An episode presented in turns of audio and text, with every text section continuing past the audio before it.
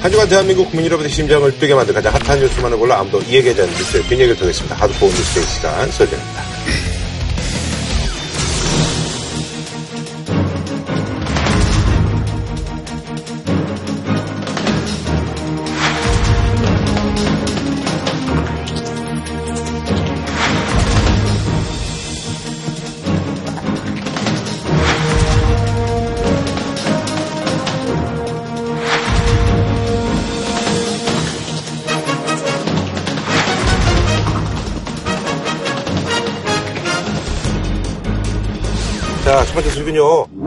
문재인 대통령이 유럽 순방 두 번째 방문지인 이탈리아에 도착했습니다. 임종석 청와대 비서실장의 DMZ 시찰을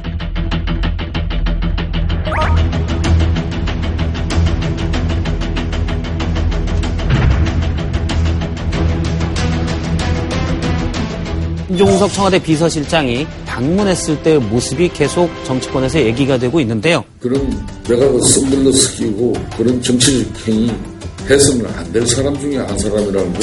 아니 폼도 이런 폼을 꼭 전방시찰 가서 이렇게 잡아야 될 이유가 있어요? 참고적으로 안경은 BX에서 팔고 있는 2만 얼마 정도. 그렇게 시력에도 좋아요.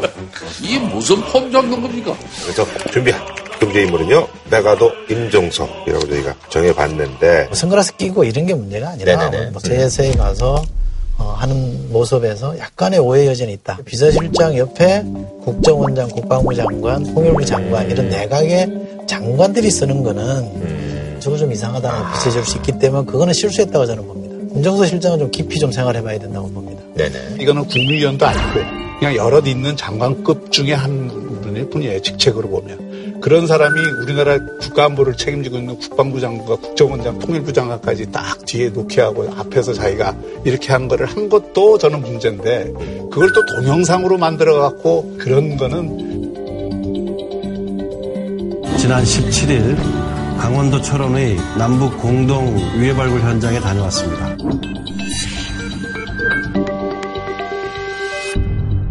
거느리고 간다고 생각 안 했겠죠. 그럴 사람은 아닙니다. 그런데 언론이 그렇게 본 거죠. 언론이야 당연히 비서실장 중심으로 보죠. 네네.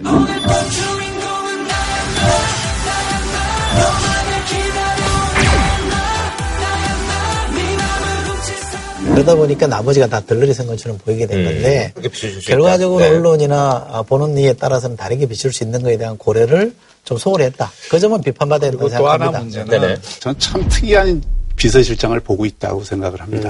사실 역대 비서실장들은 다 이제 대통령 그림자도 안 밟으려고 하는 그리고 그러면서 청와대 안살림을 챙기고 네네네. 대통령 보좌를 하는 이제 총매제 역할을 주로 했거든요. 근데 임종석 실장은 대통령을 대신해서 외교도 하고 아랍에미레이트 지난번에 예. 또 장관들을 대신해서 남북 공동선언 뭐 추진위원장으로 그런 역할도 하고. 그런 것들이 사실은 역대 비서실장의 상하고는 좀 안 맞는 거죠. 그 문재인 대통령이 비서실장을 하신 분 아니에요. 네네네. 그러면서 이제 비서실장 역할에 대해서 이렇게 한다고요. 자서전 문재인의 운명에서 비서실장이 되면 대통령 부재 중에 청와대를 지키는 역할을 해야 한다. 네. 따라 나서기는 그냥 비상근무를 하느라 더 고달팠다. 청와대라는 게 언제든지 비상 상황이 터질 수 있는데 대통령이 없는 자리에 비서실장까지 정의치를 지키지 않고 어디 가서 폼 잡는 행사를 했다. 이거는 대통령에 대한 매너가 아니죠. 그런 것들이 국민들 보기 입장에서는 비서실장이나 수석들이 대통령보다 더 나서서 이렇게 하는 것처럼 비칠 수 있고 당연히 자기 정치한다는 비판을 받게 돼 있죠. 그거는. 비서실장은 기본적으로 대통령제 하에서는 너무 투라 그러잖아요. 네네네. 굉장히 조심스러운 자세입니다. 그러니까 호가호의도 하면 안 되지만 또 아무 일도 안 하고 그냥 어영부영하는 유명무실한 존재가 될 수도 안 되거든요. 네네. 굉장히 어렵습니다. 그래서 어떤 대통령이냐에 따라서 비서실장의 역할이 많이 달라집니다. 그러니까 어떤 대통령은 강력한 비서실장을 세우는 사람도 있고 근데 임종석 실장은 이분은 그러면 어떤 형이에요? 기본적으로 굴림형은 아닙니다. 그러니까 자기 권력을 추구해서 행사하는 과는 아니고요. 예를 들면 김기춘 실장은 그야말로 실세라고 그랬잖아요. 네네. 그래서 대법관 뭐 장관 불러다 놓고 막 협의하고 뭐 삼권 분립이 사실 무색할 정도로 힘을 행사했잖아요. 그런 실장은 아닌 거는 분명하고요. 사실 비서실장 정도 되면 어떤 결정을 해야 될 때 비서실장이 우왕좌왕하면 전체가 또 흔들리기 때문에 배짱도 있어야 되는데 임종석 실장은 배짱까지 저는 갖췄다고 생각합니다. 비서실장이라는 자리는 그게 2인자적 성격이 있기 때문에 가장 필요한 그 미덕이 뭐냐. 겸손과 절제예요. 가장 큰 문고리 권력 아니에요. 장관들도 언제든지 호출할 수 있고 입법부에 대해서도 자기 힘을 발휘할 수 있는 자리거든요. 네네. 얘기가 나온 김에 한 걸음 더 그 얘기하면 조국 민정수석 같은 경우에도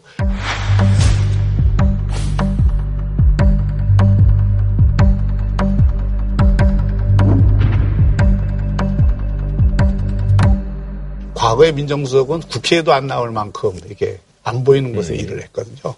민정수석이 대통령의 말을 대신 전달을 해서 그걸 브리핑하는 건 관계없어요. 그런데 본인의 생각을 그것도 사법부에 대해서 비판을 하는 내용이나 요구를 하는 것 같은 그런 내용을 막 얘기하는 거는 결국 대통령을 다 부담스럽게 하는 거예요. 그리고 결국은 그게 자기 정치로 보인다고요. 전부 바깥에서는. 네네. 그러니까 특히 그런 정치를 하는 사람으로 지금 민정수석 실장하고 조국 수석이 딱 이렇게 드러나 있는 거 아니에요. 그러니까 이제 이 두 분이 그런 부분에서의 어떤 그 말은 조심해야 된다, 행동도. 이제 조국 민정수석도 저는 이렇게 생각할 거라고 봅니다. 실제로 보이지 않는 데서 권력을 행사하는 건 나쁜 짓이지만 공개적으로 자기 생각을 드러내는 거는 그거는 뭐가 문제야 이렇게 생각할 수 있다고 저는 생각합니다. 또 우리가 권력의 농단이라는 거는 보이지 않는 물밑에서 이루어지는 거지 바깥에서 주장을 하면서 생기는 건 아니거든요. 요즘 막말에서 민정수석이 무슨 얘기했다고 벌벌 떠는 사람이 있습니까? 고등부장 판사가 대놓고 들이박잖아요. 그러니까 그런 정도로 저는 민주화가 돼 있기 때문에 심각하게 무슨 뭐 권력의 남용이거나 뭐 결격 사유는 아니지 않느냐. 권력 남용 이런 걸 얘기하는 게 아니고 정말 우리나라가 선진국으로 가려면 청와대 비서실을 확 줄여야 된다고 생각합니다. 그런 어떤 내각의 책임을 강화하고 비서진들에게 힘이 실리거나 이런 어떤 것들이 조금 줄어들어야 된다고 생각을 하고 이게 백댄서들이 마이크 잡겠다고 나오면 안 되거든요. 그러니까 그런 방식으로 백댄서도 아니죠. 뒤에 있어야지. 안 보이는 데 있어야지. 네. 그래서 이제 뭐 손학규 바른미래당 대표 같은 경우는 이제 자기 정치하려거든 비서실장 자리에서 내려오십시오. 국민들은 또 하나의 차지철이나 또 다른 최순실을 보고 싶어하지 않습니다.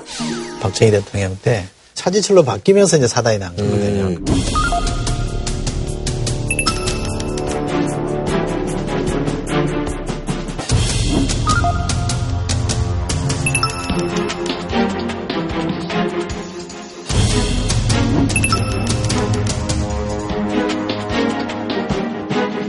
그분 때문인지 몰라도 많은 사람들은 비서실이 나대는 거 굉장히 싫어합니다. 우리나라 사람들. 그분이 어떻게 보면 전형을 보여줘서 뭐 그렇죠. 그런 건가요? 그러니까 이제 예. 그런 비서실장은 나대면 안 되고 호가호위하면 안 되고 뭐 이런 게 형성이 돼 있는 거죠. 제가 볼 때는 임종석 실장은 나대는 스타일은 아니에요.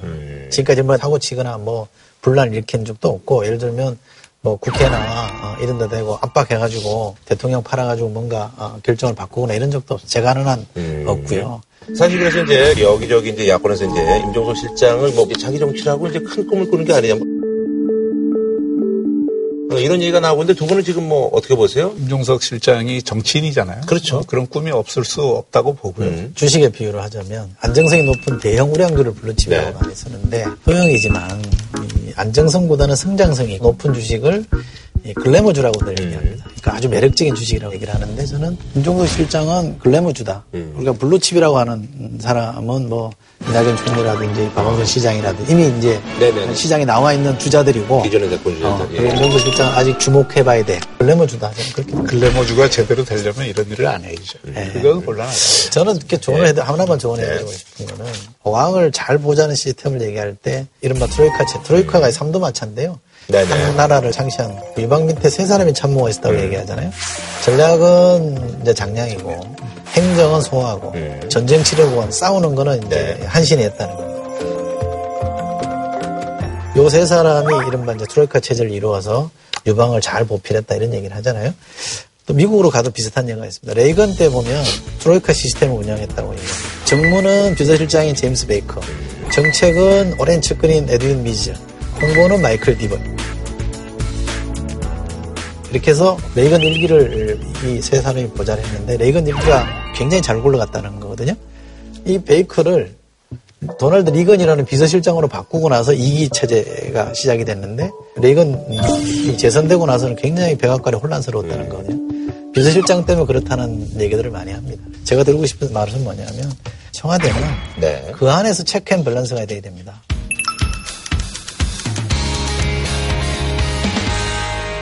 비서실장 혼자 뭐를 다 할 수 있게끔 만들어주면 안 되고요. 민정수석이든 정책실장이든 안보실장이든 누구든 간에 비서실장을 견제하는 역할이 누구에게 또 있어야 됩니다. 예, 알겠습니다. 예, 한줄평 좀 부탁드리겠습니다. 청와대 비서실장은 집행자가 아닙니다. 조정해주는 사람이라는 거를 좀 분명히 다시 한번 새겼으면 좋겠고, 과유불급, 뭐든 과하면 모자란 것보다 못합니다. 네. 뭐 국민들 눈높이에서 보면은 누가 뭐라 해도 이건 호가호이다. 네. 주식시장이 아주 안 좋습니다. 아주 기록적인 급락을 10월달에 했는데요. 코스피 지수가 결국 2000선 아래로 떨어졌습니다. 코스닥은 타격이 더 컸습니다. 외국인에 의해서 개인 투자자들도 팔자에 나서면서 하루 사이에 5%나 급락했습니다.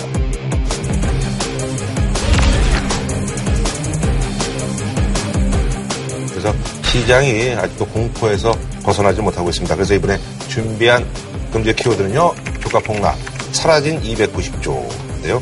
경제 얘기하면 또 이분을 모셔야죠. 우리 경제 전문가 우리 이준우 기자님 나오셨습니다. 예. 안녕하세요.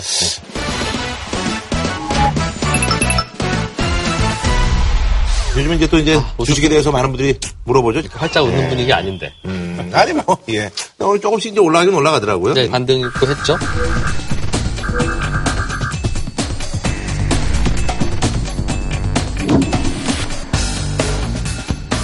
그래도 내려간 거 비하면 아직. 그렇죠. 예. 일단 뭐 이제 많은 분들이 궁금해하죠. 갖고 있어야 되는 거야? 아니면 뭐 드롭해야 되는 거야? 저도 잘 모릅니다만 투자는 항상 어려운 쪽을 선택해야 답인 것 같아요.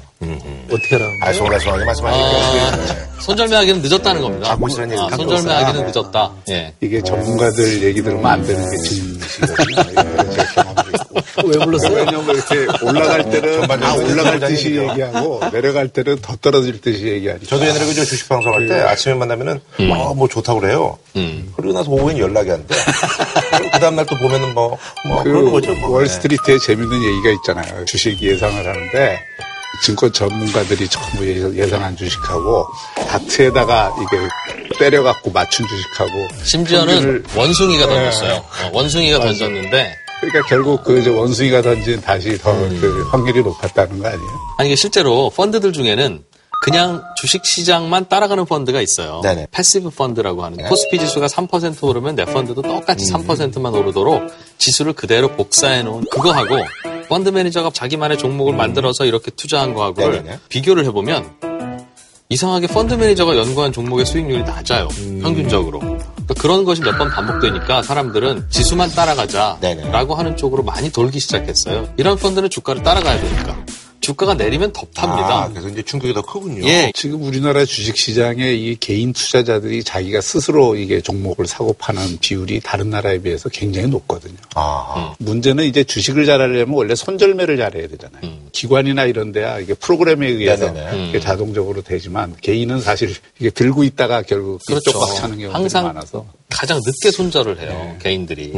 투자 습관 중에 제일 나쁜 게 사실은 저는 늦은 손절이라고 생각합니다. 네. 개인들이 주식을 살 때는 비슷해요, 다. 내려갔을 때 참을 수 있는 정도도 개인마다 거의 비슷해요. 그러다 보니 내가 못 견디면 많은 사람들이 못 견디는 시기예요, 그날이. 그래서 그 심리라고 말씀하시는 게 그런 부분. 뭐 그런 부분도 있죠. 아니, 그래서 사실 이제 아르헨티나가 사실 이제 경제가 아주 안 좋잖아요. 근데 거기서도 우리가 이제 더 떨어졌어요. 그러니까 우리가 유독 이렇게 더 떨어진 이유에 대해서 많은 분들이 이제 궁금해 하시죠. 예. 10월 달에. 네. 전 세계 주요 증시 중에서 제일 많이 떨어진 데가 1등이 우리나라 코스닥. 그러니까요. 코스닥이 특별히 더 떨어진 이유는 개인 투자자 비중이 너무 많다 보니 코스닥이 심리에 좌우되는 경향도 있고 특히 코스닥 투자하는 분들은 성향상 신용 대출을 많이 받습니다. 그러다 보니까 낙폭이 한번 깊으면 대출을 얼른 갚아야 되니까 그렇죠. 그 주식을 팔아야 되는 그런 경향도 있고 악순환이군요. 그러니까. 악순환인데 다만 우리나라가 더 많이 떨어진 걸 설명하자면 설명하는 방법은 있어요. 하나는 미국의 금리 인상, 또 하나는 중국과 미국의 무역 전쟁인데 미국, 중국이 우리나라보다 덜 떨어졌어요. 그러니까 마침 당사자들은 덜 떨어진 거죠. 그런데 중국과 미국 싸움인 양 당사자가 다 어려워집니다. 관세라고 하는 비용을 양쪽 기업들이 어차피 다 부담해야 되는 거니까.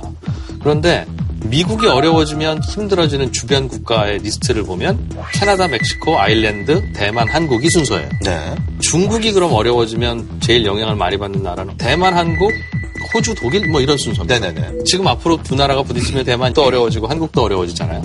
최근에 주가 하락률을 보면 코스피만 보면 한 13% 빠졌는데 공교롭게도 대만 증시의 하락률하고 거의 비슷해요. 대외원이 미국 금리 인상이나 미중 무역 경쟁은 많이 알려진 얘기고 대내적인 요인도 이게 맞물린 것 같아요. 그러니까 이제 9월 경제 동향이 굉장히 안 좋게 나왔잖아요. 경기 동행지수가 6개월간 계속 떨어진 게 몇 년 만에 처음이거든요. 외국인들 입장에서는 불안하게 보고 자기들 포트폴리오를 하는데 한국 비중을 줄이는 쪽으로 갔던 거라고 봐요. 주가 급락이 현 정부가 대응을 잘못해서 그렇다고 저는 보지는 않습니다. 그거는 뭐 주가 급락하고요. 뭐. 직접 원인 따지면 미국의 금리 인상부터 시작이 된 거 아닙니까? 그죠? 달러화가 너무 강세고 해서 이렇게 넘어오다 보니까지 온 거고 우리 이 주식시장이 매불 충격에 취약하잖아요.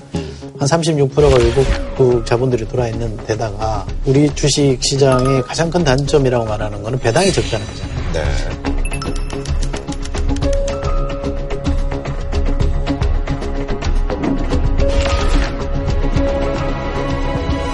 배당 성향이 왜 낮으냐, 왜 다른 나라에 비해서 낮으냐라고 하면 재벌의 소유구조랑 연결되어 있잖아요. 재벌이 적은 지분으로 많은 큰 기업들을 지배하니까 배당을 할 이유가 없는 거죠. 배당해봤자 자기한테 돌아오는 게 별로 없으니까. 그래서 구조적인 원인이 있는 거란 말이죠. 아니 그래서 사실은 경기 이런 것들도 여러 가지 지표들이 안 좋고 그래서 이제 김동연 그리고 이제 장하성 이 경제 토터 교체해달라 뭐 이런 얘기들도 많이 나오고 있고 그래서 아직 공표가 된 건 아니고요. 네네. 공식인 건 발표는 타이밍으로 보면 지금이 적긴 아니죠. 왜냐하면 이제 국정감사 끝나면 예산 국면으로 들어가기 때문에 12월 2일까지 예산을 처리해야 되잖아요. 네네. 예산은 처리 핵심이 경제부총리라 네네. 지금은 바꿀 타이밍이 아니다라는 게 이제 상식적으로 보면 그런데 예산 통과 후에 그럼 아니 그런데 주가가 급락하고 상황이 굉장히 안 좋아지고 이게 이제 심리라는 거 아니에요. 불신을 하고 있다는 거기 때문에 여기에 대응을 하려면 가장 효과가 빠른 게 사실 인적 대신이기 그렇죠? 때문에 재단 빨리 해야 된다 이런 의견도 상당히 선제적으로 이제 대응해야 된다. 상당히 있는 것 같고 그렇게 따지면 네네. 지금 인사도 사실 늦은 거죠. 이 인사 얘기가 나온 지가 상당히 조금 더 올라갔는데 저는 야당이 뭐 소득주도 성장 가지고 잘라라 이런 것에 대해서는 좀 별로 동의하지 않는 편이긴 합니다만 어쨌든 경제부총리는 시장의 신뢰를 받아야 되는데 시장과 엇박자가 좀 나기 시작하고 시장이 이번에 주가 폭락으로 반응을 한 거 아니에요? 시그널을 준 거 아닙니까? 지금은 안 할 수 없는 상황이지 않는가 싶습니다. 제가 판단할 때는. 타이밍상 저는 적절한 타이밍은 아니라고 봐요. 차라리 예산 끝내고 뭐 바꾸든지 이렇게 해야 되는데 경제 상황 때문에 지지도도 떨어지고 뭐 여러 가지 어떤 정치적으로 압력을 받으니까 청와대에서는 그런 방식으로 이제 전환을 시도하겠죠. 경제 책임자들을 바꾼다는 거는 이게 단지 사람 바꾸는 게 아니라 하나의 정책적인 전환의 의미를 담고 있는 거잖아요. 사실은 뭐 경제 분위기를 봐서 한 번쯤 책임자를 바꿔주는 건 나쁜 건 아닌데 묘하게 이번 정부의 경제 정책은 정쟁이 돼버려서 경제 책임자를 바꾸면 정책 실패를 자인하는 듯한 이미지가 만들어지는 바람에 어찌 보면 이번에 주가 하락 등을 계기로 바꾸는 게 지금 청와대 입장에서는 가장 부담이 덜할지도 몰라요. 아하. 주가는 다른 나라도 다 내렸으니까 라고 생각하는 거죠. 정부는 시민이나 시장의 요구에 반응을 해야 되는 게 기본적인 책무이기 때문에 사람을 바꾸는 게 필요하지. 사람을 바꾸면 대통령이나 정부가 우리가 해왔던 노선을 다 자기 부정하는 것처럼 생각할 필요는 없다고 생각합니다. 어제 대통령이 뭐 국회 연설 와서 한 얘기 보면 시종일관 본인이 구상하고 있는 거를 또박또박 말씀 다 했거든요. 함께 잘 살기 위한 성장 전략으로 소득주도 성장, 혁신 성장, 공정경제를 추진했습니다. 함께 잘 살자는 우리의 노력과 정책 기조는 계속되어야 합니다. 그것이 경제 상황을 안정적으로 관리하는 한편 정책 기조 전환 과정에서 생기는 어려움을 해소하기 위해 보완적인 노력을 더 강화하겠습니다. 별로 달라지는 게 없습니다. 일부의 야당이나 언론의 해석에 너무 구애받지 말고 저는 좀 하면 좋겠어요. 그런데 과거와 똑같이 정책을 하는 사람을 쓰겠다. 그러면 뭐로 바꿉니까? 그러니까 뭔가 이렇게 분위기를 쇄신하고 달랠 수 있는 그런 어떤 책임자가 와야 네네네. 경제도 일신이 되는 거죠. 쇄신이 되고. 네. 경제 정책에 대해서는 좋은 정책인 건 맞는데 시기가 안 좋다는 건 그런데 그걸 청와대에서 정권을 잡은 정치인이 그 시기를 조절할 수는 없습니다. 사실은. 정책에 힘을 받는 시기라는 거 하는 게 임기는 5년이지만 초기 1, 2년에 하지 않으면 안 되잖아요. 그러니까 그 1, 2년에는 어쨌든 본인들이 하고 싶은 건 했어야 되는 거예요. 그러나 다만 이제 경제부총리를 비롯해서 공무원들이 해야 될 일은 이 시장에서 먹혀드는 정도를 잘 조절을 해줘야 되는데 그게 굉장히 어렵습니다. 저는 이렇게 이 점은 좀 말씀드리고 싶은데요. 대한민국이 전통적으로 써왔던 방식들이 있죠. 그게 이제 한계에 왔잖아요. 그럼 이게 한계에 왔으니까 새로운 방법을 써보자라는 것도 저는 뭐 광범위하게 컨센서스가 있다고 봅니다. 새로운 걸 시도하려면 기왕의 질서에 의해서 이득을 보는 사람은 저항하기 마련이거든요. 이 저항을 얼마나 원만하게 풀어내느냐가 정부의 역량인 것이고 그걸 거창하게 말하면 거시경제 관리 능력이라는 거라고 저는 보는데 그럴 때 제일 중요한 게 타이밍이에요. 정말 그렇지. 기득권층은 반발하기 마련이거든요. 하나만 더 붙일게요. 타이밍하고 속도예요. 속도. 그렇습니다. 그래서, 반발하기 마련인데 반발을 하는 거를 억누르기 위해서는 당신들만 손해보는 거지 이 정책으로 인해서 다른 국민들은 별로 손해보는 게 없습니다. 좀 조용히 하고 계세요 라고 할 수 있어야 돼요. 그렇죠. 그러려면 경기도 좋아야 됩니다. 그래서 경기가 좋은 시점에 그래서 그런 정책을 쓰는 게 정말 필요해요. 근데 우리가 저는 잘 모릅니다만 주식시장 리스크 중에 가장 큰 게 아마 정치적인 갈등일 거예요. 정치가 뭐라도 막혀가지고 국회에서 오도가도 못하고 있으니까 정부가 뭘 하겠다고 발표해도 뭐 되겠어? 이렇게 반응이 나오는 게 있기 때문에 어쨌든 우리 시장도 사실은 정치에서 뭔가 합의를 만들어내는 게 굉장히 중요하다고. 예. 아니 그리고 저기 국민연금이 뭐 투자도 많이 하고 그러는데 주식에다가 근데 손해 많이 봤네요. 손실액이 20조 원 국민연금이 국내로만은.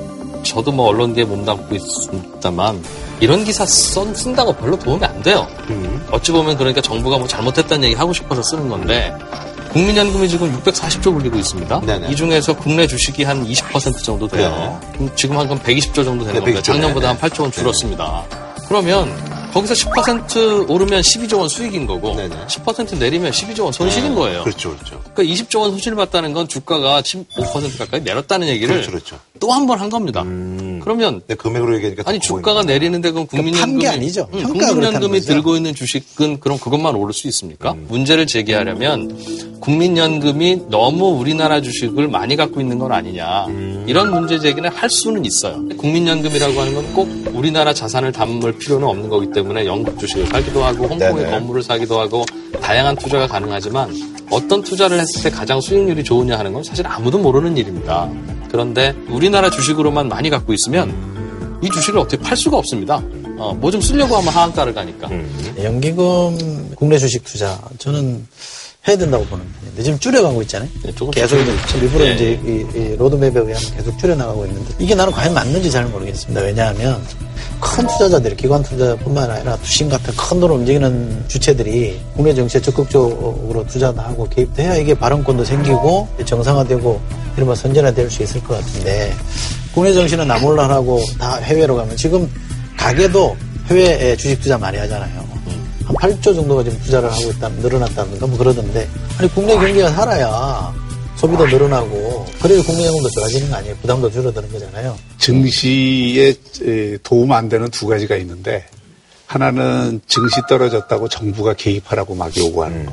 그리고 두 번째는 정치인들이 이래라 저래라 하는 거. 이거 굉장히 조심해야 됩니다. 그러니까 이번에도 보면 뭐 국민연금으로 국내 주식을 더 사야 된다. 이런 것들을 하지 말아야 돼요. 증시는 증시대로 경제 논리에 의해서 움직이는 거기 때문에 국민연금은 국민들 돈 잘 지키고 불려가는 게 제일 중요한 목적이고 거기에 맞춰서 전문가들에게 맡겨놔야 될 영역이다. 외국인이 지금 주식을 팔았기 때문에 떨어지는 거 아니에요? 그죠? 이 판결을 누군가 받아줘야 될 거 아닙니까? 그럼 누가 받을 겁니까? 개미들은 못 받잖아요. 그럼 받는 주체가 있어야 버틸 거예요. 국민연금이 그걸 받아서 그러니까. 떨어지면 어떡하려고. 버틸 거 아닙니까? 그러니까 기관 투자라는 게 국민연금만 있는 게 아니고 또 그러니까 투신들도 있잖아요. 이런 단위들이 적극적으로 개입할 수 있는 길을 열어주는 게 필요한 거죠. 그게 또 개미를 보호하는 거죠. 떨어지든 말지든 개미들이 다 덮어서라? 우리 큰 손들은 나 몰라란다? 그러면 안 되죠. 그리고 이게 사실 이런 소문이 좀 돌게 됐었는데요. 이틀째 온라인에서 대량 유포된 속칭 찌라시로 불리는 정보지입니다. 미국 재무부가 국내 은행 중 한 곳에 대해 세컨더리 보이콧 제재를 조만간 결정한다는 내용입니다.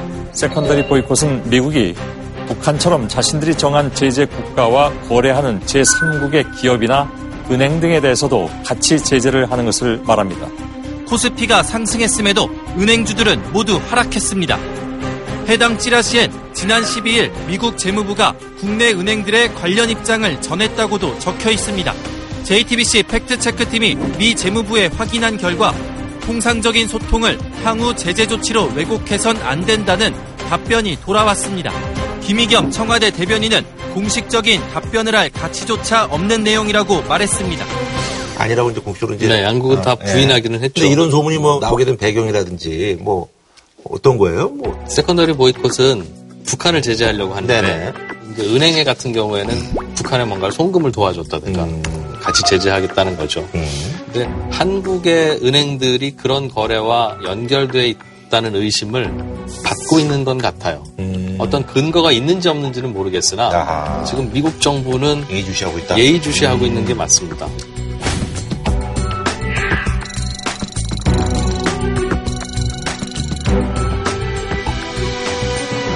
사실 우리나라 정부의 입장은 100% 미국 말을만 따를 수는 없잖아요. 또 북한이라고 하는 상대국이 다양한 우리에게 의미를 갖다 보니까 미국의 메시지는 쟤들이랑 절대 거래하지 말고 놀지 마인데 그 컨트롤이 제대로 안 되고 있다고 미국이 생각하는 거예요. 우리 정부도 거기에 대해서 조금 더 이렇게 미국이랑 뭐 엇박자 낼 생각은 전혀 없습니다. 물자 조금 들어가고 말고하고는 생각의 차이가 있을 수 있지만 금융을 연다는 거는 사실 다 여는 건데 네네. 그거는 허용할 가능성이 없기 때문에 그 걱정은 저는 안 하셔도 된다고 생각합니다. 그 미 재무부가 직접 우리 은행에 전화를 했다는 거는 굉장히 이례적인 건 틀림없고 이거를 가볍게 봐서는 안 되는 게 2014년에 미국이 그 파리 은행 BP에 대해서 그러니까 이란 제재를 어겼다는 세컨더리 보이콧을 했거든요. 그때 난리가 났어요. 미국에서 그 은행이 닫히니까 이게 교육이 안 되잖아요. 그래서 그 당시 프랑스 대통령이 오바마 대통령한테 싹싹 뭐 빌듯이 해갖고 그걸 풀었는데 그 대신 벌금을 얼마를 물었냐면 9조 원을 물었어요. 그러니까 미국의 입장에서는 원칙과 기준대로 미는 거는 미는 거예요. 아무리 우방이라도. 그러니까 그 부분에서는 우리 은행들이 특별히 조심할 필요는 있다.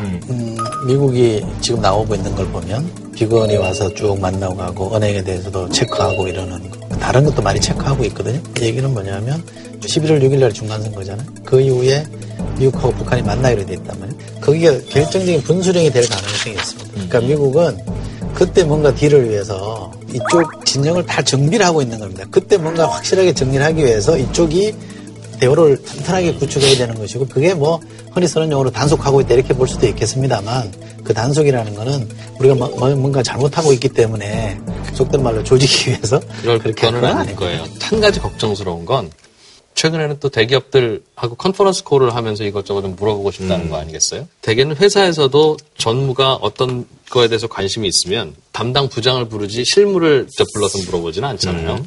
그런데 지금 상황은 뭔가 좀 궁금한 게 있는데 김 부장을 부르면 또 다른 얘기하거나 이상하게 보고를 잘 안 하는 것 같으니 실무자인 박 과장을 한번 불러보자 해서 불러서 물어보는 거하고 비슷한 분위기가 연출되고 있다는 거죠.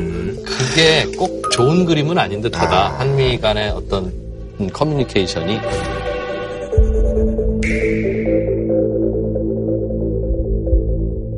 자, 그럼 말이죠. 이게 이제 중간 선거를 또 많은 분들이 이제 주목하지 않습니까? 이게 또 이제 우리 이제 주식에 이제 이 회복이 어떤 분수령이 될 것이냐 이제 많이 이제 관망하고 있는데요. 주식 시장에서는 어떻게 되는 게 우리 주식의 조치가 참 명확지는 않습니다. 트럼프가 힘을 받게 되면 미국의 인프라 투자를 열심히 하게 돼서 미국 주식이 오를 가능성은 있어 보여요. 그런데 또 트럼프가 힘을 받으면 중국과 싸우면 더 열심히 싸울 거 아니겠습니까? 그러니까 누구를 응원해야 되는지 굉장히 애매한 상황이긴 해요. 네. 뭐 응원하실 필요는 없고 보면 되는 건데 이번 경우에는 제일 중요한 게 금리가 어떻게 되느냐가 제일 중요하지 않겠어요? 네. 결국 지금 내년까지 연준은 일관되게 한 3%까지 올리려고 하는 그 입장을 갖고 있고 근데 이제 정책적으로 트럼프 입장에서는 2020년 자기 재선이 있기 때문에 이게 금리 인상을 계속 용인해서 경기가 조금 꺾이는 이거를 원하지 않을 거예요. 조금 돈이 넘치더라도 분위기를 업시키는 것을 원하기 때문에 그 중간 선거에 공화당이 이기면 그런 면에서는 오히려 우리나라에 그 불리하지 않을 수도 있고. 네. 마무리로 한 말씀 해주시죠. 예. 주가가 내리는 건 하늘에서 비 내리는 거하고 비슷해요. 비 오는 거야 어쩔 수 없습니다. 네. 그런데 비 오는데 우리 집만 자꾸 비가 새면 그거는 고쳐야 돼요. 네네. 이번 주가 하락에서 우리나라만 유독 많이 떨어지는 걸 보고 대책은 뭘 고쳐야 되는 건지 고민을 좀 해봐야 될 필요는 있을 것 같습니다. 알겠습니다. 네, 오늘 나와주셔서 감사합니다. 네, 고맙습니다. 네. 자, 다음 소식은요. 한 주간을 정말 뜨겁게 달군 정치권 뉴스를 저희가 한번 선별을 해봤는데요. 한국당 의뢰로 처방한 보고서 결과라고 하는데요. 자유한국당을 다시 살리기 위해서는 등 돌린 중도 세력을 되찾아야 한다는 진단이 나왔습니다.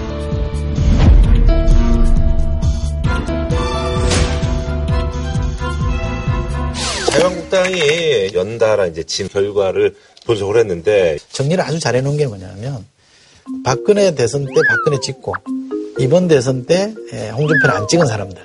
그러니까 원래는 자유한국당을 지지하다가 이탈한 사람 아니에요? 네네. 이 사람들을 주 분석 대상으로 따져본 거예요. 그래 보면 이제 뭐 유권자들하고 이제 어긋나게 된 이유가 뭐냐면 하나는 유권자들은 유연한 대북 그 안보 정책을 원하는데 강경 노선을 네네. 지나치게 일관했다는 거 하나. 흔히 이제 보수 정당의 우위가 있다고 하는 게 국방 안보 분야에서도 자유한국당보다 민주당이 더 잘할 것 같다라고 생각한다는 거예요. 아주 치명적이네요. 그럼. 그러니까 그 다음에 사회경제적으로도 좀 합리적인 보수 노선을 좀 정책화시키면 좋겠는데 그런 게 없었다는 네네네. 겁니다. 근데 이 보고서를 브리핑할 때 다들 잤다는 거 아니에요? 다들 가버리고 듣기 싫거든요.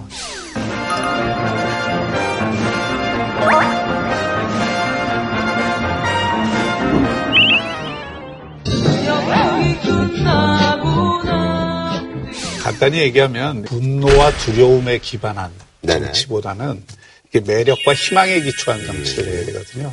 근데 지금 분노까지는 잘 촉진을 하는데 이 매력과 희망을 주는 이 부분이 좀 부족하다는 거죠. 근데 이제 돌아서지 않고 이제 한국당을 여전히 지지하고 있는 분들 중에서는 김병준 지금 비대위원장보다 홍준표 전 대표한테 더 호감이 있다라는 게. 그건 당연한 거 아니에요? 네. 김병준 비대위원장은 지금 지지층들 사이 인기가 있어 데리고 온 게 아니라 확장하려고 데리고 온 거잖아요. 네. 그럼 그건 물어만 하는 질문이지. 홍준표 전 대표 얘기가 나왔을 얘기인데 이제 주시장 뭐 이런 상태 관련해서 정부에서 이제 계속 핑계를 대고 있다. 그래서 이제 핑계로 성공한 사람은 김건모밖에 없다. 이런 또 얘기해서. 근데 이런 것들을 이제 뽑아내는 거는 좀 감각이 좀 어쨌든 좀 있으신 분. 아 그래서 저는 같아요. 이분이 방송하면 좋겠어요. 방송하면 뜰 것 같아요. 정말. 박지원 대표 방송 잘하잖아요. 아, 너무 재밌으시죠. 예.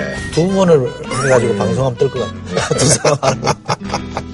이 와중에 이것도 뭐 정치적인 제스처라고 할 수 있는데 지난달 남북 정상회담 당시 북한의 이선권 조평통 위원장이 우리 측 기업인들에게 핀잔을 주었다는 주장이 나왔습니다.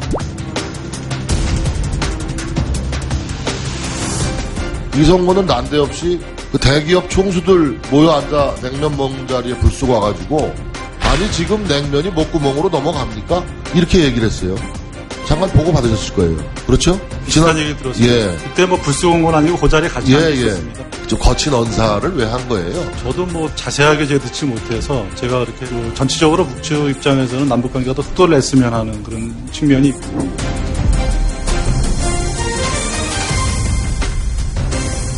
정말 이게 냉면이 목구멍에 넘어간다 이런 발언을 했다면 그거는 진짜 피가 거꾸로 새는 기분이 들죠. 기본적으로 짚어야 될 문제가 있어요. 북한이 우리 대한민국을 대하는 기본적인 태도입니다. 저도 북한을 가봤지만 마치 자기들이 형님인 것처럼 항상 그 행동을 한다고요. 여기서 온 사람들 다 한 수 아래로 이렇게 적구 얘기를 하는데 지난번에 10월 달에 14선언 갔을 때 그 이성권 같은 경우에도 조명균 장관 만나서 뭐 시간 똑똑고 이치키라는 분 예전 이런 소리를 있었더라고요. 예. 그런 얘기를 한단 말이에요. 그러니까 이걸 자꾸 이쪽에서 참고 아 그래도 우리가 아우르자 이런 식으로 대하니까 저쪽에서 자꾸 말을 그런 식으로 하는데 한번 짚어야 될 거는 굉장히 세게 짚을 필요가 있다. 이렇게 생각합니다. 그 진짜 냉면이 목구멍으로 넘어갑니까? 그게 지금 화제더라고요. 넘어갑니까? 이렇게 말을 했다 그러면 단호하게 대응해야 된다고 보는데 지금 정진석 의원이 소스를 얘기를 안 했으니까 진짜 그런 얘기 있었는지 확인해 볼 사안이잖아요. 정진석 의원이 뭐 소스가 없이 그렇게 얘기하지는 않았을 거고 국회에서 질문을 하니까 조명균 장관이 그런 비슷한 얘기가 있었다고 확인을 해줬잖아요. 아하. 그렇기 때문에 이게 기정사실화 금방 확인된 게 아니고요. 아니 조명균 장관이 한 얘기는 그런 얘기를 자기가 들었다는 게 아니라 그 얘기가 돌아다닌다는 얘기를 자기가 들었다고 한 거예요. 그 건너 들었다고 얘기한 거기 때문에 직접 확인해 준 게 아니에요. 저희가 이제 같이 있었던 경제인들한테 물어보면 그런 얘기는 자기는 못 들었다는 거거든요. 그걸 이제 사후에 여당이 그 자리에 참석했던 사람들을 물으니 사실 기업 총수나 뭐 거기 그 사람들이 일종의 스캔들인데 거기에 말리고 싶겠어요. 그러니까 전부 나는 들은 바 없다 이렇게 했겠지. 그러니까 정확히 어떤 내용이 있는지는 우리가 몰라요. 그러니까 이렇게 보자고요. 들었던 사람들 얘기는 이런 거예요. 그럼 분위기가 뭐냐 하면 아버지 정주영 때는 거래농에서도 소떼 몰고 와서 했는데 지금은 그 유엔 제재 때문에 어려운 거는 충분히 알겠지만 너무 소극적인 거 아니냐. 그러니까 이 얘기는 무슨 얘기냐면 우리 힘들어 죽겠는데 좀 도와주라 이런 얘기잖아요. 근데 말하는 거 보면 막 세게 얘기하거든요. 그러니까 흔히 말하는 허장성세입니다. 저는 대체로는 참아주는 게 맞다고 봅니다. 이미 뭐 체제 경쟁 우리가 완전히 이긴 거 아닙니까? 다만 이렇게 막말을 만약에 했다 그러면 이거는 분명히 대응을 해야 되는데 현재까지는 확인이 안 되고 있는. 출처를 지금 확인 중이다. 확인이 안 되고 있습니다. 네네. 네. 다음은요, 금주의 판결인데요. 지난 30일이었죠. 대법원이 1943년에 일제강제 징용된 피해자들이 일본 기업이 유죄를 1억씩을 배상을 해야 된다라는 그 최종 판결을 드디어 내놓은 상황입니다. 그래서 향후 한일 관계가 경색이 될 것 같은데요. 그래서 이번에 준비한 금주의 판결은요, 75년 만의 판결 강제징용 배상 결정인데, 일제 시대 때 우리 한국 사람들을 노동자를 강제로 그렇죠. 징용해서 이제 데려다 쓴 거예요.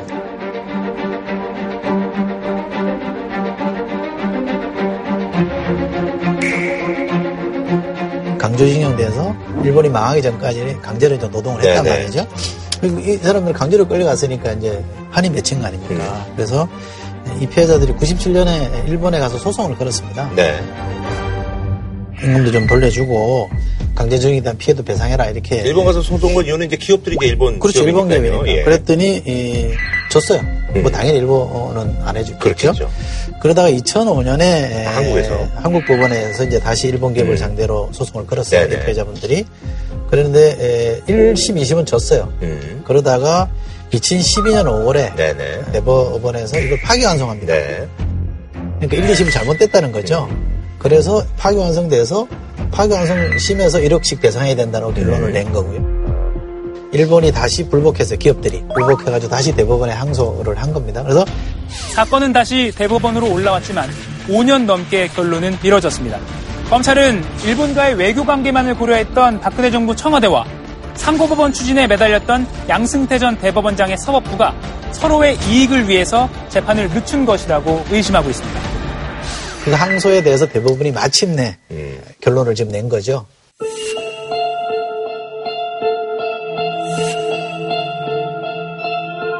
네 분이 이제 소송을 걸었는데 그중에 이제 한 분만 계시고 이제 네 분은 돌아가셨죠. 세 분은 이제 돌아가신 거예요. 돌아가시게 된 거죠. 같이 이렇게 너의 데서는 온통 기쁜 거 있네. 나 혼자만 사탄에서 내 눈물 나오고 울음 나오네. 실제로 이번 판결의 의미 중에 하나가 이제 도덕적 차원의 문제인데.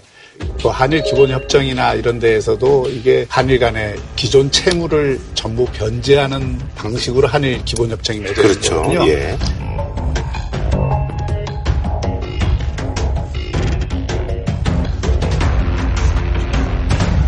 (2005년) 공개된 협정 당시의 회의록을 보겠습니다.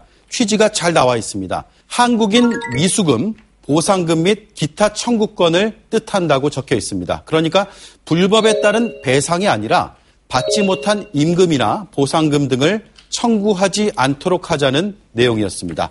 오늘 대법원도 같은 이유로 청구권 협정은 일본의 불법적 식민 지배에 대한 배상을 청구하기 위한 협상이 아니라 한일 양국 간의 재정적, 민사적, 채권 채무 관계를 정치적 합의에 의하여 해결하기 위한 것이었습니다.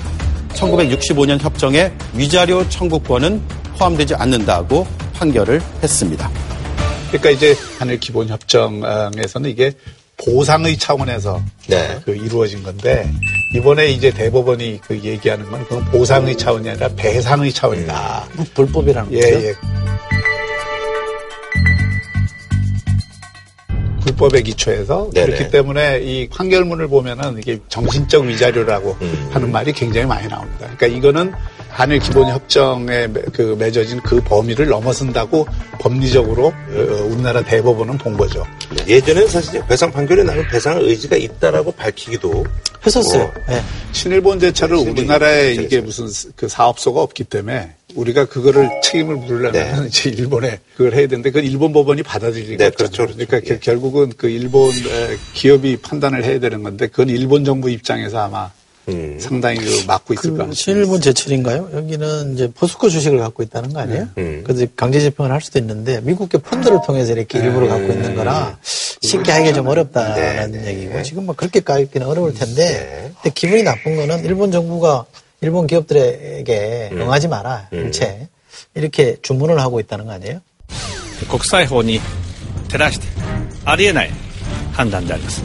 日本政府としては自然と対応してまいります。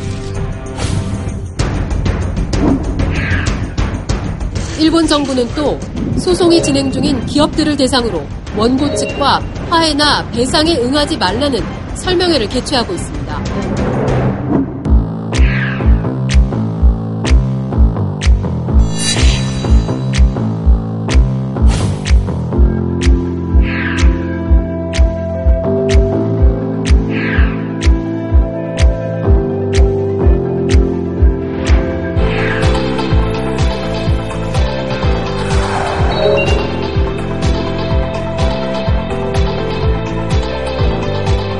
이번에 이제 아베 총리가 이거를 강제징용이 아니라 조선 반도의 이 노동자들,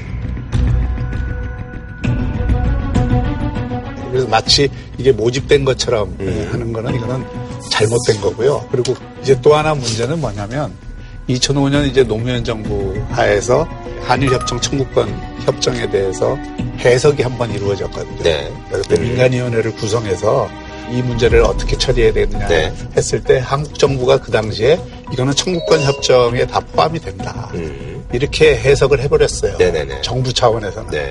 그리고 또 거기에 따라서 강제징용뿐만 아니라 여러 어떤 피해를 본 사람들을 위해서 한 6,200억 원 정도를 그 위자료 쪽으로 이렇게 지급을 했다고요. 뭐 일본의 마이니치나 요미우리나 모든 주요 신문들이 너희들이 2005년에 분명히 너희들 정부 차원에서 그걸 한일협정 청구권에 다 들어간다고 해놓고 이제 와서 대법원 판결을 그렇게 하면 너희가 믿을 수 있는 나라냐 이렇게 지금 주장을 하고 나오는 거예요. 근데 이제 우리 입장에서는 그거는 정부 차원의 결정이었고 사법부 차원의 법리적 판단은 그게 아니다. 그리고 그거는 강제징용 노동자들의 인권에 관한 사항이기 때문에 개인적으로 이제 뭐 청구를 할 수 있다. 그래서 그런 부분으로 이제 했는데 일본 정부는 어쨌든 이거는 한국 내에서 일어나는 일들이니까 한국 내에서 처리를 해라. 우리는 더 이상 여기에 대해서 할 수 없다 하는 배째라로 나옵니다. 근데 이게 일본이 불쾌할 수는 저는 있다고 봅니다. 야, 그동안 지켜왔던 이 명시적 암묵적 룰이라 합의라는 게 있는데 이걸 깨면 되느냐라고 항의할 수는 있을지 몰라도 법률적으로 대부분이 판단한 거에 대해서 왈가불강은 좀 너무 지나친 것 같고요. 또 우리 정부도 이거는 이것대로 있는 것이고 지금 일본하고 척지고 갈 수는 없는 거 아니에요? 왼수저 가지고 갈 수는 없는 게 현실적인 상황이라고 하면 이건 이것대로 가져가되 또 일본하고 풀 거는 또 풀어야 돼. 손잡고 가야 될 건 있잖아요. 보세요. 그렇게 왼수라고 얘기하던 아베가 중국 가서 시진핑 만나서 정상회담 하잖아요. 외교는 그런 겁니다. 그러니까 그 길도 우리는 허용하고 가야 되지 감정적으로 해서 일본을 무조건 단죄라 이렇게만 가면 온실의 폭이 좁아들어서 우리 손해입니다. 그래서 이제 비핵화 문제에 있어서 일본의 협조를 구해야 되는 부분도 있고 한일 관계를 어쨌든 잘 푸는 게 여러 가지 측면에서 지금 중요하기 때문에 이걸 우리는 너무 드러낼 수 없는 반면에 저쪽은 이거를 일정하게 이용할 수 있는 그러니까 어떻게 보면 계속 풀렸더라고요. 이 공수가 바뀐 거예요. 우리가 사실 피해자인데 지금은 이게 결과를 놓고는 저쪽이 마치 피해자인 것처럼 이렇게 돼서 공수가 바뀐 거거든요. 그런데 이제 이거는 그 도덕적 차원이나 정치적 차원에서는 바로 잡아야 되는 거고 외교적 차원에서는 이거하고는 또 다른 차원의 해법들이 필요한 거죠. 뭐 해법이 이렇게 특별히 뭐 나올 수 있는 게 없잖아요. 외교적으로는. 근데 이제 그거는 좀 이제 이성적으로 대응할 필요는 있는 건데요. 아베 정권이 기본적으로 우리나라와의 관계, 불화, 긴장 또는 북한 전술을 이용해서 재선, 삼선 됐거든요. 그렇게 갈 겁니다. 근데 우리는 그때 말로 성질 같아서는 우리도 확 지르고 싶고 옛날에 YS가 얘기했던 것처럼 골상머리를 고쳐놓게 때리는 얘기를 하고 싶은데 하면 이게 또 경색되고 한일 관계가 파탄난다 이래가지고 또 복잡해지거든요. 또 미국이 또 와서 또 달랠 거고 북한 다루는데 애로가 있고 이러니까 그러저런 걸 고려해서 지금은 정부나 정치권은 냉정하게 대응하고 있는 것 같아요. 그건 잘하고 있는 것 같고요. 그러나 일반 국민들의 정서가 나쁜 거는 뭐라 할 수 없잖아요. 우리 국민들은 성토해야죠. 그러니까 이제 이 사안이 인권 차원의 이 판결이다라고 하는 것을 분명히 좀 할 필요가 있고 일본 속담에도 이런 게 있습니다. 밟힌 발의 아픔은 그 발을 밟힌 사람밖에 모른다.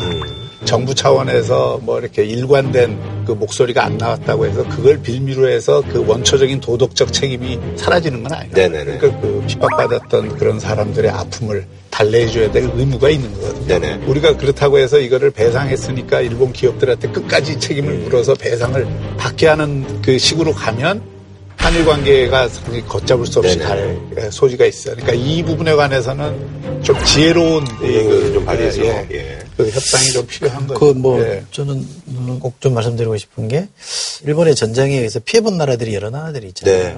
그 연대를 해야 되거든요. 이게 피해자 연대를 해야 되는데 사실 이게 피해자 연대를 하고 그 속에서 이 일본군 위안부 문제나 강제징용 이런 문제를 보편적 인권 문제로 접근하면 우리가 훨씬 국제적으로 우위에 설 수 있는데 두 나라 간에만 문제인 것처럼 자꾸 이렇게 왜소화시키는 건 우리가 전략을 잘못 구사한 거예요. 좀 더 넓게 가야 되는 것이고. 알겠습니다. 한 줄 평 부탁드릴까요? 사필귀정. 그 도덕적 정당성을 놓지 않되 외교는 또 현실임을 인정해요. 네. 알겠습니다. 되풀이되는 전세계 역사 속에서 우리의 과거와 현재를 돌아보고요. 미래까지 조심스럽게 들여다보는 시간입니다. 시공쇼 썰전 세계사 평행이론 시간인데요. 오늘 이 시간 함께할 세 분 모시겠습니다. 예, 안녕하세요. 안녕하십니까.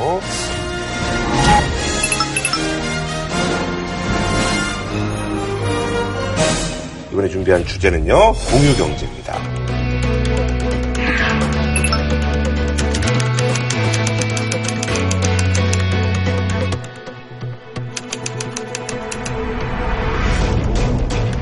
카카오가 카풀에 참여할 운전자 모집에 들어갔습니다. 택시업계의 반발도 거세지고 있습니다.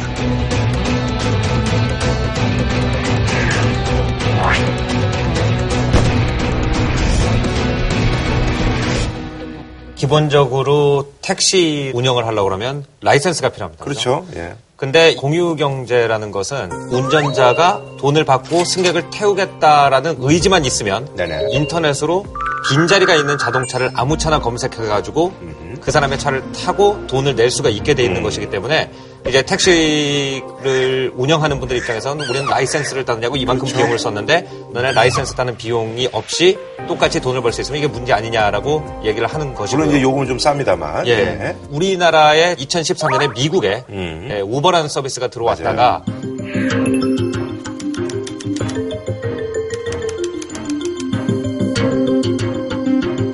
택시계의 강한 반발 네네. 때문에 우버의 일반 버전은 아예 한국에서 운영하지 않고 있고요. 근데 이제 카풀이라는 것은 이제 법적으로 약간 예외 상황이 돼 있어가지고 국가 입장에서도 출퇴근 시간에 차가 워낙 막히는데 네네. 차들을 보면 운전자가 다 한 명씩 타고 있는 경우가 그렇죠. 많으니까 그래서 이제 뭐 사회적으로 운동을 하기도 했었는데 예. 예. 그 나머지 자리를 채우는 것을 좀 장려하기 위해서.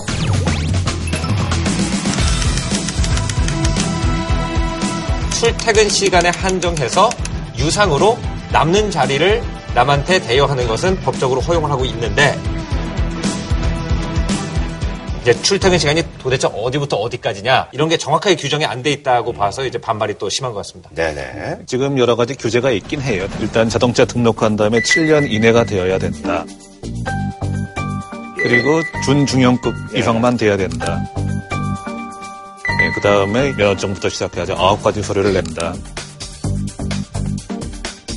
까다롭게 돼 있으니까 그만큼 진입 장벽이 높아서 괜찮지 않느냐. 아하. 그런데 이제 기사분들 입장에서는 지금 기사분들의 수입이 그렇게 높지가 그럼요. 않은 상황이고 네, 그렇죠.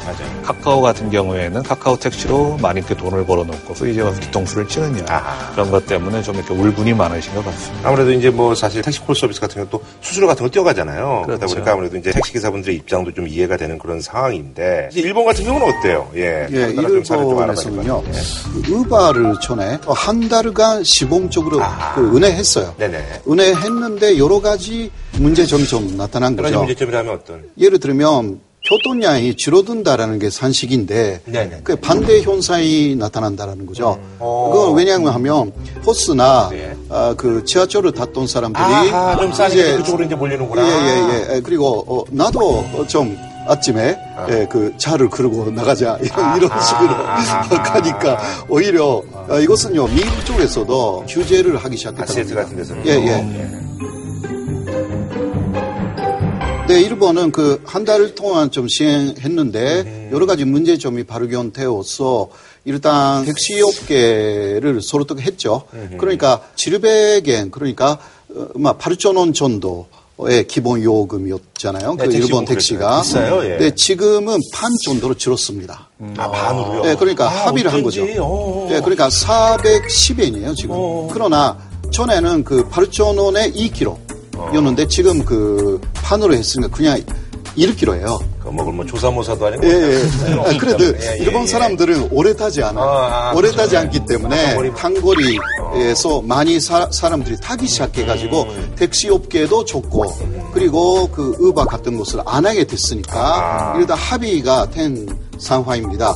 앞으로는 이런 카풀을 보면서 일본도 다시 예, 생각할 수도 있고요. 뭐 수면 위로 나올 수도 있고. 아니 그나저나 이제 뭐 공유 경쟁을 대표적인 게 에어비앤비라든지 우버인데 이게 이제 어떻게 탄생해야 될 건지 간단하게 좀 소개를 해주신다면.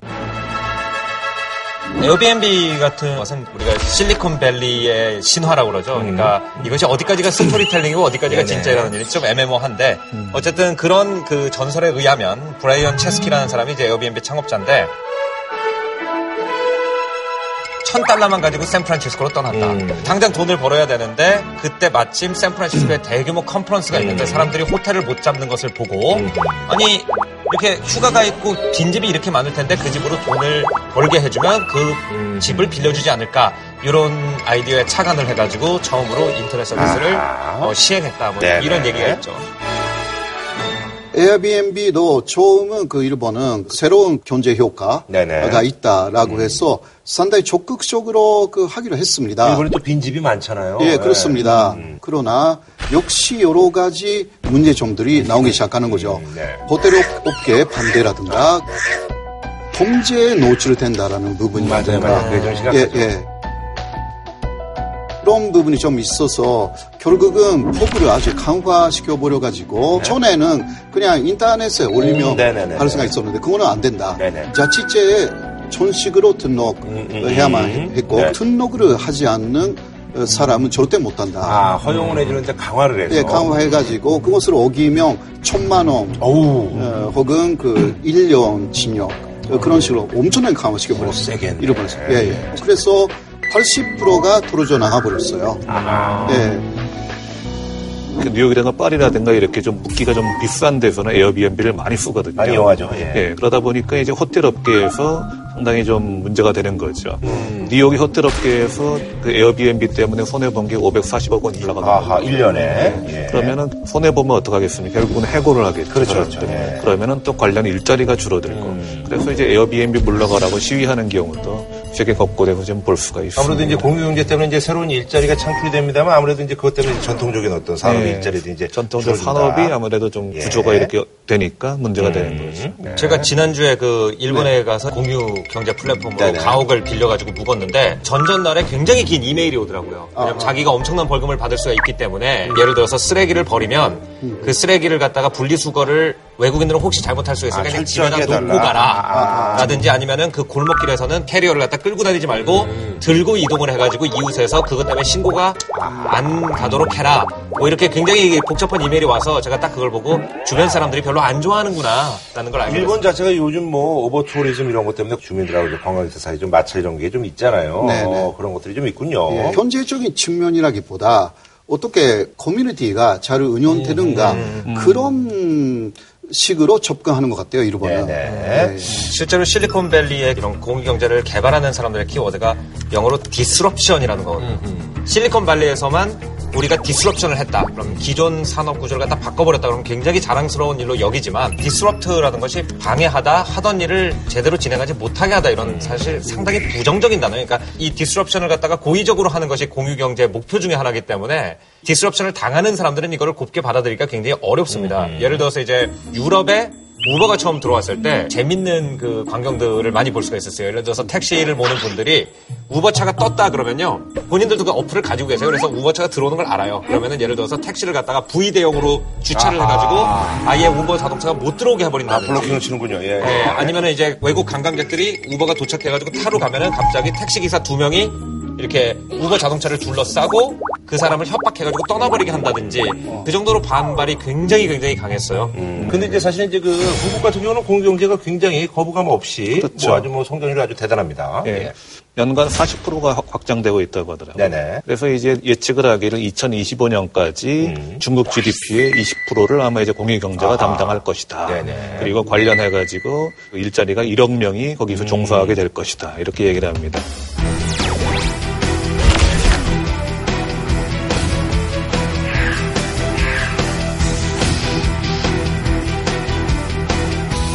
중국은 지금 뭐 자본주의적으로 보이고 있지만 기본적으로 또 사회주의이기 때문에 예. 거기는 뭐 이제 땅도 어쨌든 간에 나라 거잖아요. 예. 그렇죠. 유럽이나 미국에서는 내 거, 그 소유라는 것이 금전적인 거 이상으로 어떤 가치를 가지는 게 있는데 거기에 대해서 중국에서는 그런 감각이 별로 없는 거죠. 그냥 사회주의를 해왔던 사람들이다 보니까. 그래서 문화 차이도 꽤 들어가는 것 같습니다. 예.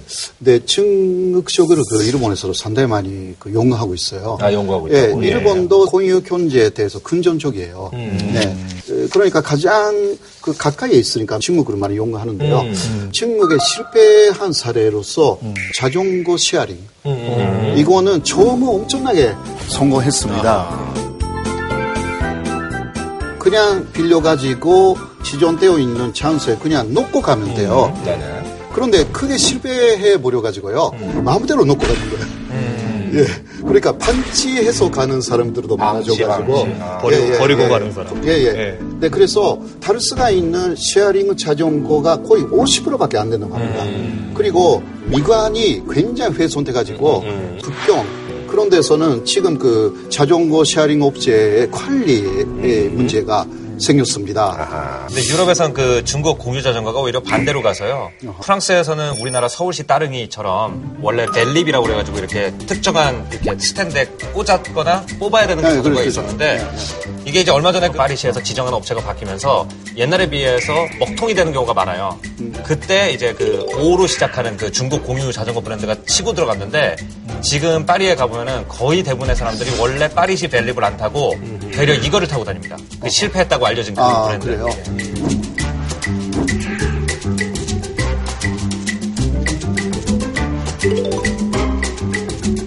이런 저런 사례들이 꽤 많이 있습니다. 그래서 우리나라도 뭐 다른 업체들도 요즘 뭐 많이 있잖아요. 모두의 주차장이라는 게 있는데 서울에서 먼저 시작해가지고 좀 대구까지 갔답니다. 그러니까 이제 주차난이 상당히 심하잖아요. 근데 낮에는 비어 있고 말이야. 그렇죠. 주차난이 상당히 심하잖아요. 근데 낮에는 비어있고 말이야. 그렇죠. 그러니까 비어있는 주차장, 유휴지, 그런 데를 어떻게 검색을 하고 찾아가고 그때그때 이렇게 어느 정도 수수료 받고 뭐 그런 게 있고. 그리고 아까도 계속 말씀하셨습니다만 이제 자전거 공유 서비스 그런 게 있죠. 서울의 따릉이, 경기도의 오바이크 그런 게 있고 뭐 그 외에도 뭐 순천이라든가 여수 여러 군데 많이 있다고 합니다. 현존하는 공유경제 서비스를 두 가지로 볼 수가 있는데요. 하나는 비즈니스를 위해서 만들어진 서비스가 있고요. 하나는 말 그대로 커뮤니티에서 뭘 공유하자 그래서 만들어진 그런 서비스가 있습니다. 에어비앤비라든지 우버라든지 이런 것들은 다 사업적인 차원에서 만들어진 거죠. 예. 최근에 뜨고 있는 회사 같은 경우에는 위워크라는 회사가 있죠. 벤처를 하는 사람들 같은 경우에는 사무실에 있는 시간이 워낙 짧기 때문에 사무실을 갖다 나눠가지고 쓸 수 있게 만들어주는 공유경제 서비스가 있는데 요거는 이제 공간을 빌려주는. 그렇죠. 요게 이제 손정의 그 소프트뱅크 회장이 요번에 22조를 투자할 의향이 있다라고 발표해서 이제 기업 가치를 올리고 있는 그런 추세인데요. 사실 저는 그거보다 이제 우리나라에 덜 알려진 커뮤니티 문제를 해결하기 위해서 만들어진 서비스 소개를 하고 싶습니다. 트람몰든이라는 영국 지역에서 만들어진 인크레디블 에디블이라는 회사인데 이 사람들이 뭔 생각을 했냐면 동네에서 차를 몰고 가다 보니까 두 차선 사이에 화단이 있는데 여기 아무것도 안 기르더라는 거예요. 잔디밖에. 세상에 굶는 사람이 많은데 거기다가 양배추라도 길러면 사람들이 뜯어먹지 않겠느냐. 그래가지고 그 남는 공간에다가 야채를 갖다 다 재배하기 시작했습니다. 그리고 이거는 그냥 정말 그 동네 가든이기 때문에 아무나 와가지고 뭐 예를 들어서 배추라든지 뭐 호박이라든지 이거를 먹어서 그 동네 식료비를 해결하자. 그래서 이게 이제 영국의 수십 개의 지금 동네로 번지고 있고요. 유럽에서는 비행기도 이제 공유한다고 하지 않습니까? 예. 경비행기, 한 뭐 대여섯 명 탈 수 있는 그런 거. 영국의 윈리 같은 게 가장 유명하다고 그러는데, 거기서는 이제 여러 사람이 이제 한 비행기를 타고, 뭐 유류세라든가 그런 비용들은 모두 n분의 1로 한다. 그런 식으로 간다고 하더라고요. 네네. 일본에서는요, 카시어링가 많이 활성화되어 있는 것 같습니다. 렌터카는 6시간, 그 기본으로 빌리는데, 예. 카시어링은 그 15분 단위로. 예, 예. 네, 그게 15분 빌리면 2,000원 정도 됩니다. 예, 굉장히 싸네요. 예, 예. 네, 그래서 택시보다 싸고 자기가 자가용을 보유하는 것보다 경비가 들어가지 않기 때문에 상당히 좋다라고 해서 요새는 그 일본에서 토요타가 운영을 시작한 파크24라는 곳이 좀 생겨가지고요. 도쿄가 중심인데 거기에 백근의 점도 그 기지가 있어가지고 1인용 정리자를 거기에서 빌리고 그냥 돌려주면 되는 아주 저렴하다고. 그리고 그 일본에서 많이 활성화되어 있는 밀쉐어링이라는 게 있습니다. 네네네. 아, 그거는 그러니까 가정집에서 맛있는 요리를 만드는 것입니다. 밖에서 먹으면 그 3배 정도 가격을 예, 3분의 1 이하의 가격으로 그냥 인터넷에 올려서 그것을 그 사러 오거나 또 먹으러 오는 것입니다. 사람들이. 제 일본에 있는 친구가 옛날에 요리집을 하고 있었는데 가정집으로 들어갔어요. 그런데 집에서 그걸 해요. 아주 맛있게 만들기 때문에 고객들이 계속 온다고 합니다. 그러나 문제는 호텔 셰프들이 같은 곳을 3분의 1 이하의 가격으로 제공하는 사람들이 나타나니까 이게 또 경쟁이 되는 거죠. 근데 이런 그 개념들이 사실은 문제의식이 사실 어떤 문제의식에서 출발했고, 또 그리고 이게 과거에도 이런 것들이 좀 존재했거든요. 이런 이제 관념의 어떤 지적 뿌리를 찾아가 보면은, 이제 1950년대에 굉장히 유명한 케네스 갤브라이스라는 경제학자가 쓴 책이 이제 기급안에 있습니다. 풍요의 사회라는 책을 썼는데요. 나라가 가난해가지고 절대적으로 물건이 부족할 때는 많은 물건을 만들어내는 것이 국가적인 이익이나, 이미 사람들이 쓸 만큼 물건이 있는데도 계속 물건을 만들어내는 것은 환경 파괴나 되지 사실은 썩 도움이 되지 않는다. 그럼 이제 60년대 미국 사회를 보니까 집마다 가라오케 머신을 가지고 있고 엄청나게 막 프로 셰프도 있을 만한 막 주방을 가지고 있고 그런데 사실 사용량이 얼마 안 되더라는 거예요.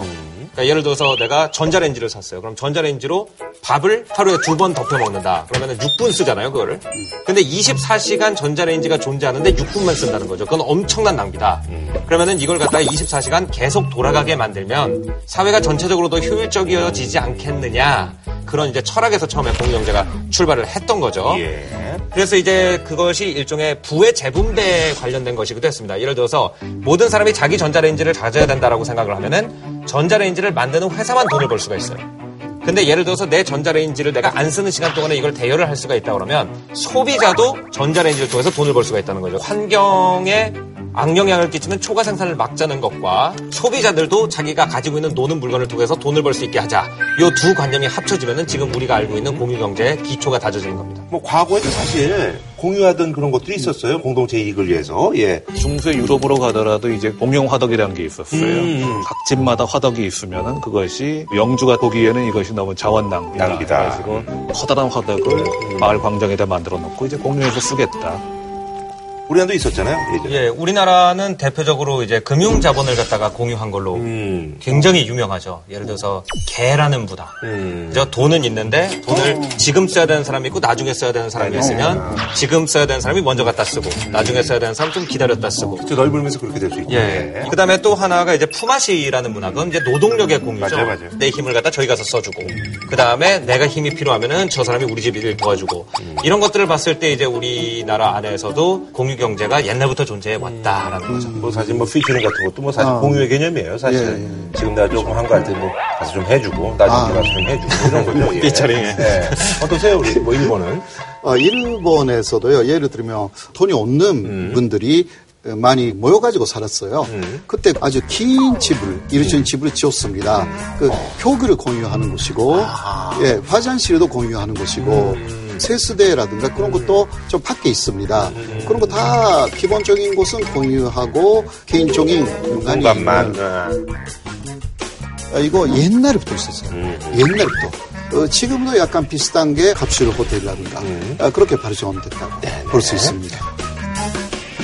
근데 이제 사실 이제 공공재가 밝은 면이 있으면 어두운 면이 있는데 이게 사실 이제 우리가 언뜻 듣기도 아니 진짜 숙박업소는 다 세금 내고 당국의 허가도 받고 그런데 이거 사실 좀 지하경제 쪽으로 기여하는 게 아니냐 뭐 이런 얘기들도 있고요. 그죠? 그래서 이제 기본적으로 이 문제가 뭐냐면은 예를 들어서 호텔이 있다 그러면 호텔은 어디 있는지 정부가 알고 있죠. 네, 그렇기 그렇죠. 때문에 거기 얼마나 많은 사람이 왔는지 감시를 할 수가 있고 거기다 세금을 매길 수가 있는데 이것이 퍼져 있게 되면은 정확하게 어디서 거래가 일어나고 있는지 확인할 방법이 굉장히 묘연하다는 거죠. 그러니까 예를 들어서 어떤 고객이 오는데 여기 숙박이 금지돼 있다 그럼 그 사람한테 올 때 우리 동생이라 그래라. 이웃 사람들이 어떻게 오셨어요? 그러면 아 우리 형이 잠깐 휴가가 있는데 동생이라서 이 집에 묵고 있어요 라고 얘기하면 그거를 누가 굳이 파헤쳐가지고 신고하지 않는 한 확인할 방법이 없다는 거죠.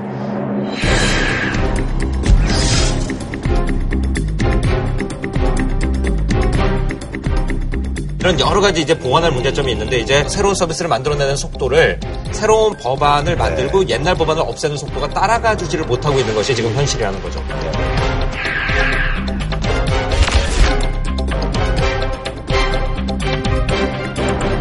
그럼에도 불구하고 이게 화두잖아요. 사실 21세기 경제. 그렇죠. 여기까지 것 같다. 혹은 뭐 계속 성장할 것 같다. 뭐 세 분의 견해를 좀 듣고 마무리 짓는 걸로 하겠습니다. 어떠세요?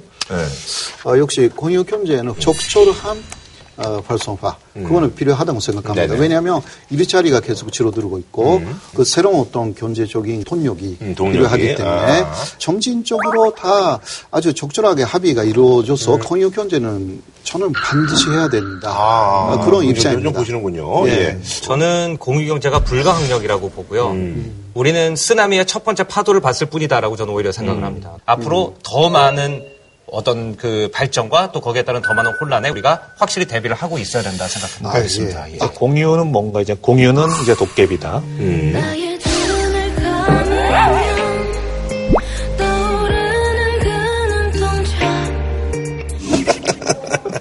공유는 도깨비죠. 예. 예.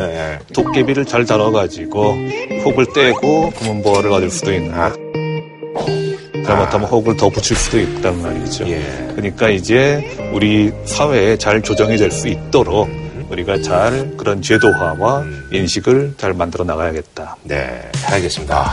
저희는 다음 주에 찾아뵙도록 하겠습니다. 고맙습니다. 고맙습니다. 한우 특등심은 명인 등심에서 문화상품권을, 진한 국물 설렁탕 도가니탕 전문점 푸주옥, 공무원 강의는 에듀피디, 신선한 초밥 다양한 즐거움 쿠우쿠, 치킨의 별이 5개 티바 2마리 치킨에서 백화점 상품권을 드립니다. JTBC